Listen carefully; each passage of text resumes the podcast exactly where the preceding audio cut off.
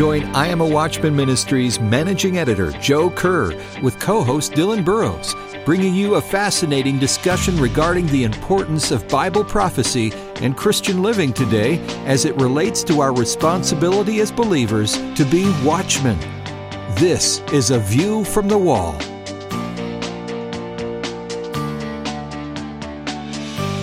Welcome to View from the Wall. I'm Dylan Burrows. I'm here with my co host Joe Kerr, and we are excited to be broadcasting from the Hope for Our Times conference. It's an exciting event featuring some of the top prophecy voices from around the nation and even worldwide. And today we have the special opportunity to meet with Dr. Ed Hindson. Dr. Hindson is Dean of the School of Divinity and Distinguished Professor of Religion at Liberty University. He's a speaker on The King is Coming and author and general editor of 40 books. Dr. Hindson, welcome to the program. Yeah, thank you, Dylan. It's always great to be with you guys. I appreciate everything that you're doing.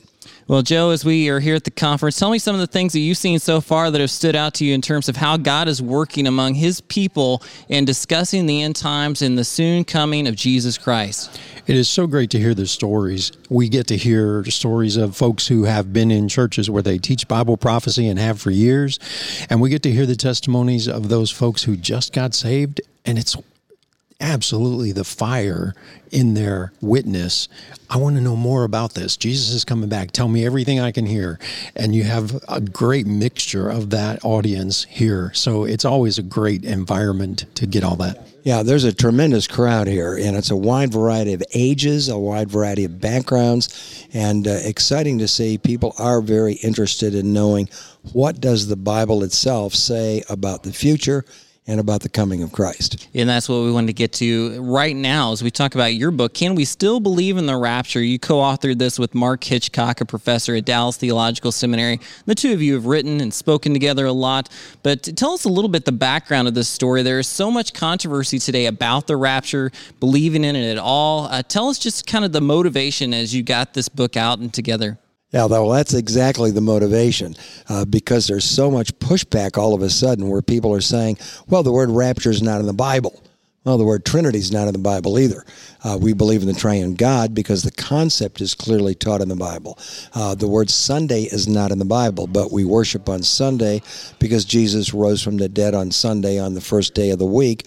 It's a resurrection celebration. So part of our thing is to emphasize the concept of the rapture is clearly taught in the Bible yes, the English word is not there, but in the Greek New Testament, the original word, harpazo, simply means snatched away, caught away. So in most English Bibles, it's translated caught up.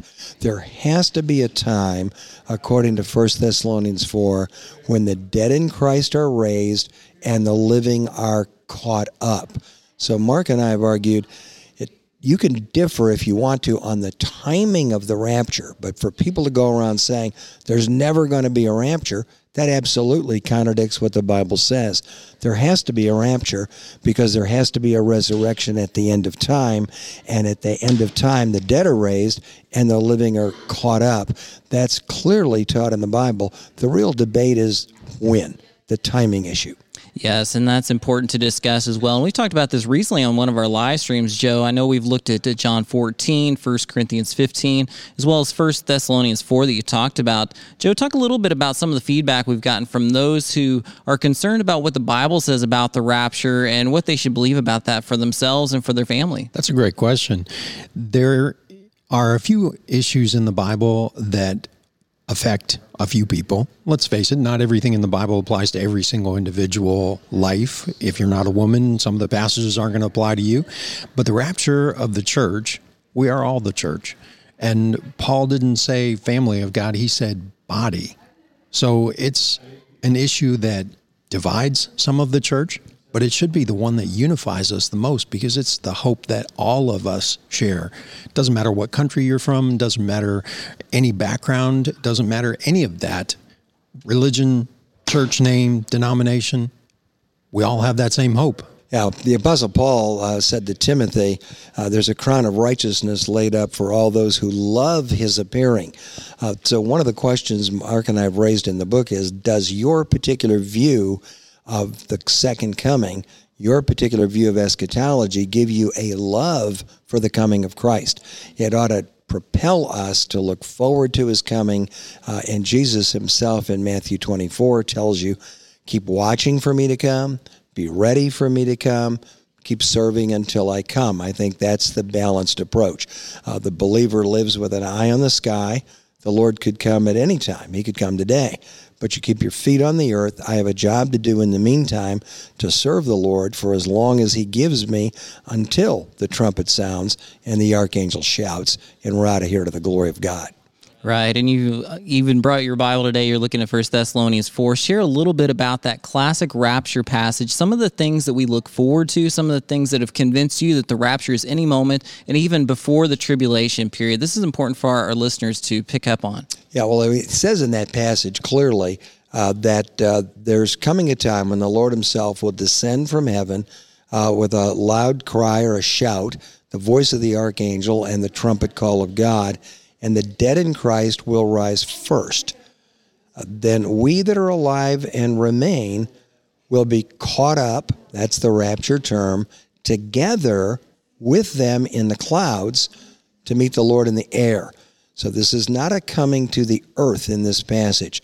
Uh, obviously, the believers, dead or raised, living or caught up, the whole body of Christ is taken up in the rapture to meet the Lord in the air uh, and so shall we always be with the Lord.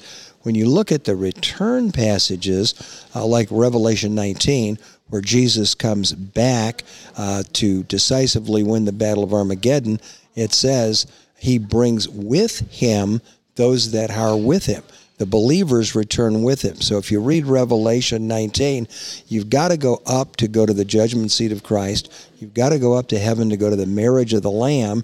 And it's after those events that the believers return with Christ in the return to the earth. So the rapture, up to the clouds, up to the Father's house, uh, up to the judgment seat of Christ, up to the marriage. And in the return, we return with him it's obvious those are two separate events that are all part of God's plan for us for the future. Right, and I think if you look at John 14, you see this as well, where Jesus goes, "I prepare, I go to prepare a place for you." And then what does he talk about after that in relation to the rapture? Well, and if I go, I will come again yes. and receive you unto myself. Uh, and he said that only to the 11 believing disciples. At that point, Judas had left the room on his way to betray him on that last night. And it's to the 11 believers he gives the assurance of the promise of the rapture to the Father's house. We're here with Dr. Ed Hindson. We're enjoying talking about his book, Can We Still Believe in the Rapture? And we'll be back on A View from the Wall.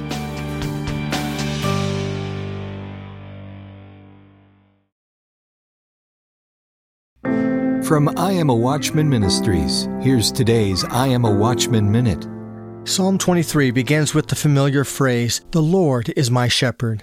The shepherd leads his sheep to good things, symbolized by green pastures, still waters, and a banquet feast. Verse 4 reads, He restores or refreshes my soul. How great is that? However, these promises and blessings can only be received when God is our shepherd, when we are in relationship with Him through His Son Jesus. For it is the shepherd that leads us to good things. We live in perilous and stressful times. However, there is a good shepherd who wants to guide and help us in our daily walk. The I Am a Watchman ministry does too. Visit IamAWatchman.com for free resources designed to equip and encourage. Be bold, be faithful, be a watchman. IamAWatchman.com.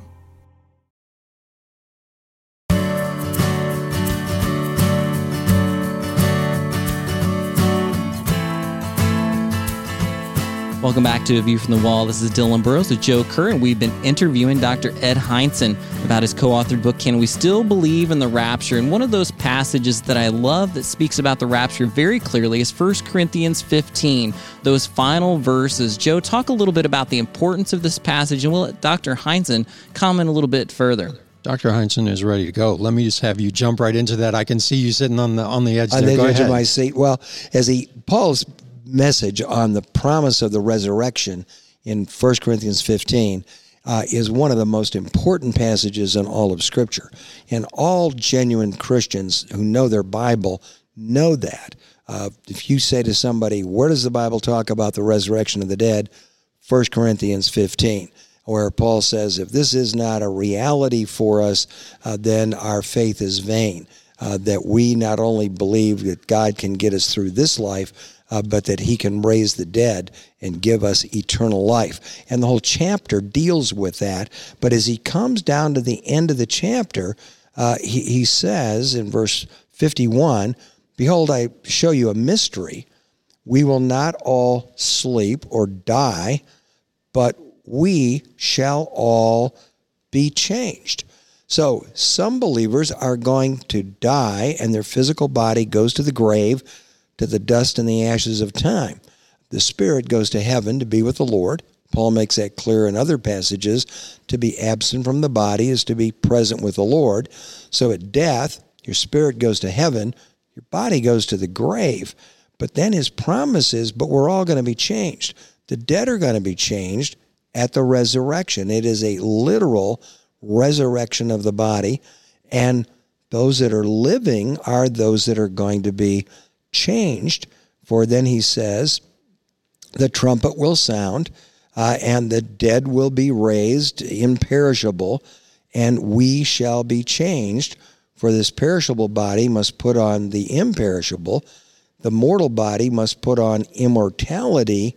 Uh, and when this happens, uh, then shall come to pass the saying that is written Death is swallowed up in victory. O death, where is your victory? O death, where is your sting? The sting of death is sin. The power of sin is the law. But thanks be to God who gives us the victory through our Lord Jesus Christ. So he's saying this as a promise to everybody, those that have died in Christ and those that are still alive when the Lord returns we're all going to be changed. Uh, that implies a glorified body. When Jesus rose from the dead, he rose literally, but he rose in a glorified body. He didn't just rise spiritually. He didn't ooze out of the grave. The stone wasn't really rolled away to let him out. It was rolled away to let us in to see that he is not here. He's risen. Uh, he rises through the stone he appears in a room with the disciples that same day. Uh, instantly through the wall, the doors are locked, and yet it's a real body because he says, Touch me and see that I'm real. Uh, Thomas, put your finger in the nail print. Uh, be not faithless, but believing. On three occasions after the resurrection, he ate with the disciples. Uh, that tells us the resurrection body of Jesus is a real body, uh, a glorified body, to be sure but a real physical, tangible body. And our resurrection is based on the hope of his resurrection. If we believe he rose from the dead, therefore, Paul says earlier in 1 Corinthians 15, we have that same hope, that same assurance, we too will rise from the dead.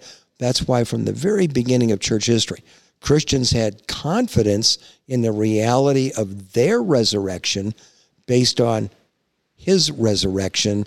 And for those that are alive when the Lord comes, who've not yet died in a mortal body, their body too will be changed and transformed and made imperishable into an eternal, uh, glorified body.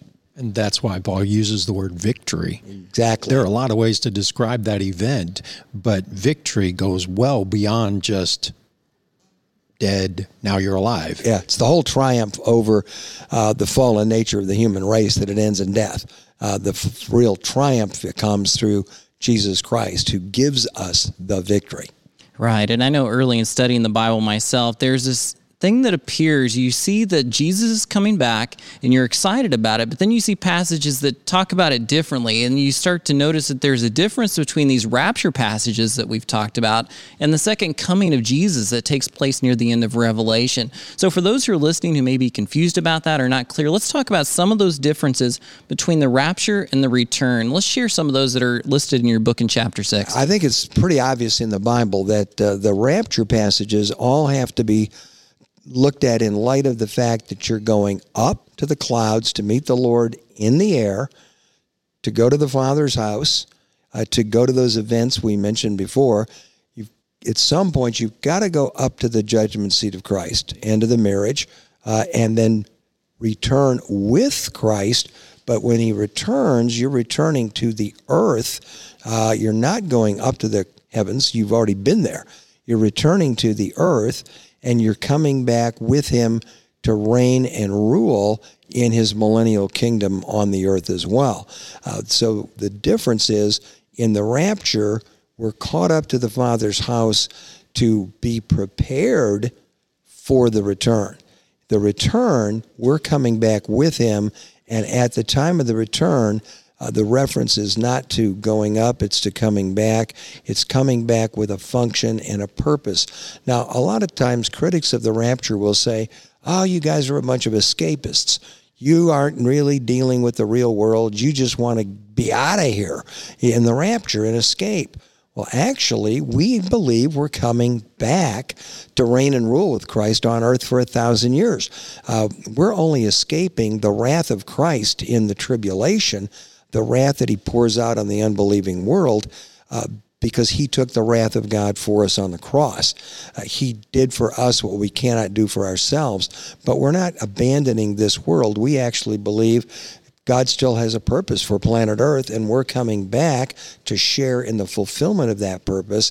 And that fulfillment is going to go on for a millennium of time for a thousand years. Yes, and I love in 1 Thessalonians 4, it talks about encourage one another with these words. Well, how can you encourage one another when you're talking about the return where there's going to be this time of judgment? So there is a clear difference between the two. You talk about these in your book, The Rapture and the Turn, chapter 6. There are several different ones. So if you have not picked up his book already, we want to encourage you to do so. But the book of Revelation describes the end of time, the end of days. Where does the rapture fall into this scenario? And this is one of those controversial things that people talk about. Where where is the rapture in the timeline of Revelation? So when we come back, we'll talk more about this. So stick with us here on A View from the Wall.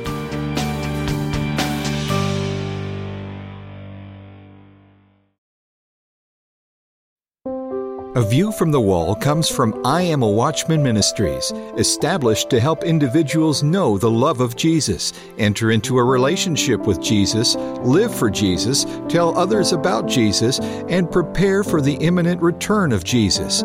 We want to inspire the body to live a life of meaning and purpose. And at the coming judgment, hear the Lord say, Well done, my good and faithful servant. The wise will strive to live well, so that they can finish well. The prudent will work to be aware of what God has done and what prophecy notes He will do in the days to come. In support of these goals, the I Am a Watchman ministry is happy to make available at no cost a wealth of discipleship, prophecy, and spiritual growth resources for those who desire to learn and those who are called to lead. Find out more by visiting our website, iamawatchman.com. That's iamawatchman.com.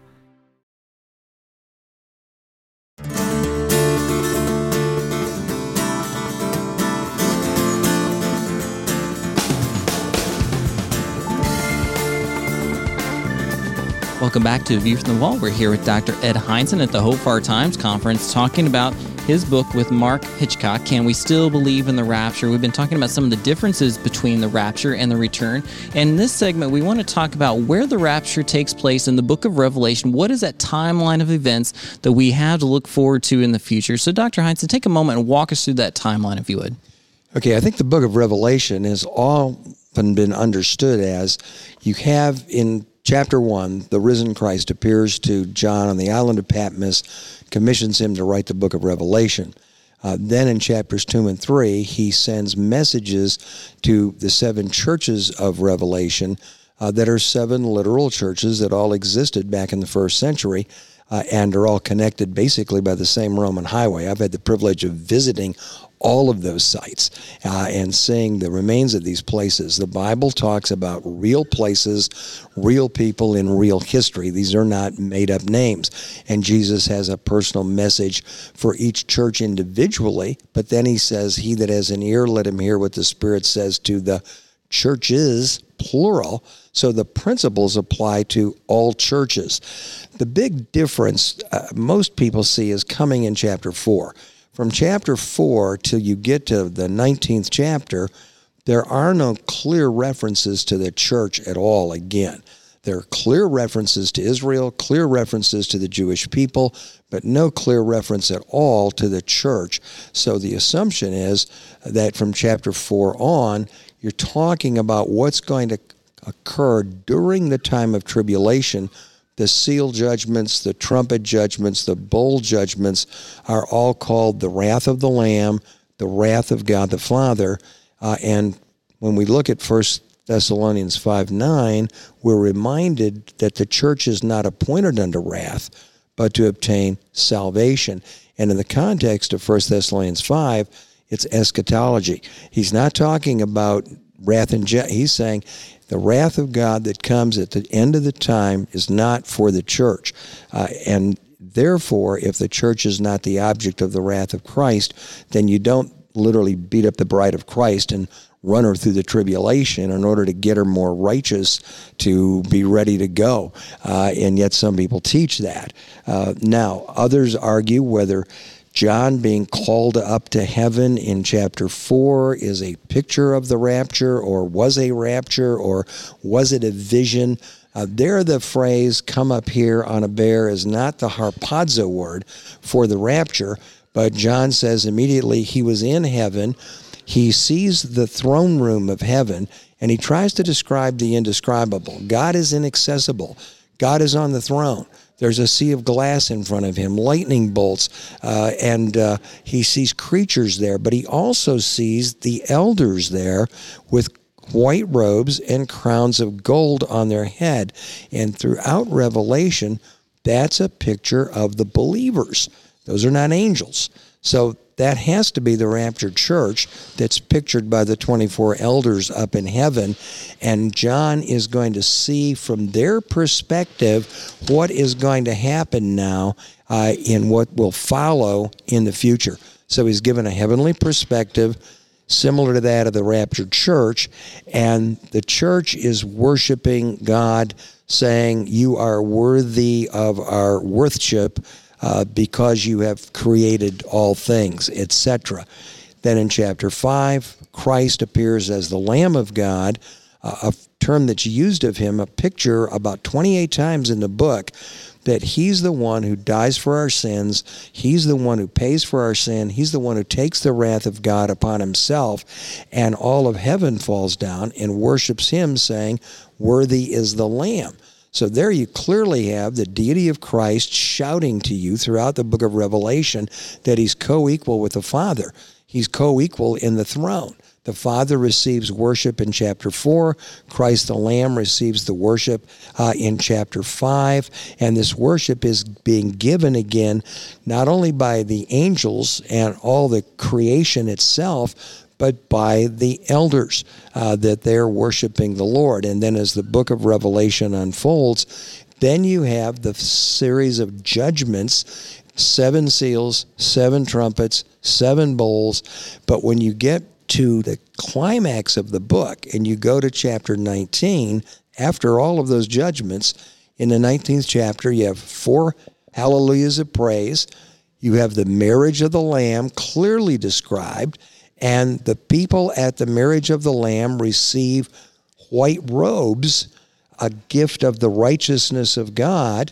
And then in chapter 19, verse 14, it says, The armies of heaven were arrayed in fine linen, white and pure, and they were following him on white horses, etc. That's the believers. That's the raptured church. Yes, angels attend the Lord at his coming. Uh, the Gospel of Matthew says that. But in this passage, these are those who receive the white robe at the marriage. Those are not angels, those are believers. The rapture has to occur before the marriage, the rapture has to occur then before the return. So the real debate is how do you work out the timing of all of that? If you say that it all happens at the end of the tribulation period, you'd have to have the rapture occur instantly the judgment take place instantly, the marriage instantly, the return instantly, almost all in one event. Like you're up, you're down immediately. Or is it separated by the seven years of the tribulation period the time of Jacob's trouble uh, that's defined in Daniel chapter 9, the 70th seven of Daniel's prophecy that gives you some distance between the rapture uh, and the return. And then you clearly have this idea that when we return, we're not coming back to help him fight at this battle. He slays the army of the Antichrist with the sword of his mouth, that the power of his spoken word. Uh, and the beast and the false prophet are cast alive into the lake of fire. We're simply there to cheer him on. Uh, he doesn't need our help. Uh, he who f- created the world in the first place uh, is going to speak, and it's over. Uh, and all of a sudden, the world system collapses finally. Mankind has failed utterly. And Jesus comes to restore order on planet Earth and to reign and rule in peace and to fulfill the promises of the Old Testament prophets that the Messiah would come ultimately as king. So at the end of Revelation 19, suddenly the cry is King of Kings and Lord of Lords. Hallelujah. The Lamb has become the king. Dr. Hindson, we always ask our guests to address directly that community of watchmen, those who are burdened to watch, warn, witness, and finish well. If you could talk to them right this minute, what would you tell them? No, that's a pretty good application. Watch, warn, and witness. Uh, keep watching for Jesus to come. Be ready in your own heart. Uh, make sure you're not just curious about what is going to happen in the future, but who is coming in the future. It's really all about Him and our relationship to Him. Know that you know that you're ready to go, but in the meantime, we have a responsibility to make a difference in the world in which we live, uh, to share the gospel, to live the gospel, and to apply the principles of the gospel uh, to the culture uh, in which we are living today, a culture that's falling rapidly into darkness and needs the power of Christ like never before. Well said, Dr. Hindson. Thank you so much for being with us on A View from the Wall. We want to encourage those who are listening today to go to iamawatchman.com where we will share some information if you go to the link for our store on how you can get Can We Still Believe in the Rapture? It's a great book by Dr. Ed Hindson and Dr. Mark Hitchcock. It will help you better understand the topic and use for your own personal growth as well as for Bible study. And as always, we want to encourage you to continue pressing on as watchmen. Thank you for joining us on A View from the Wall. A View from the Wall, in association with I Am a Watchman Ministries, exists to equip a worldwide audience with biblical truth, sharing it with others, and being prepared for Christ's imminent return. The team seeks to encourage, inspire, and equip watchmen for such a time as this. For information about the ministry and upcoming events, visit iamawatchman.com. A View from the Wall is made possible by the team of dedicated pastors, editors, and the many contributors of I Am a Watchman Ministries. To support our efforts, give online at iamawatchman.com and click on the donate button. Thanks for listening and join us again next time on A View from the Wall.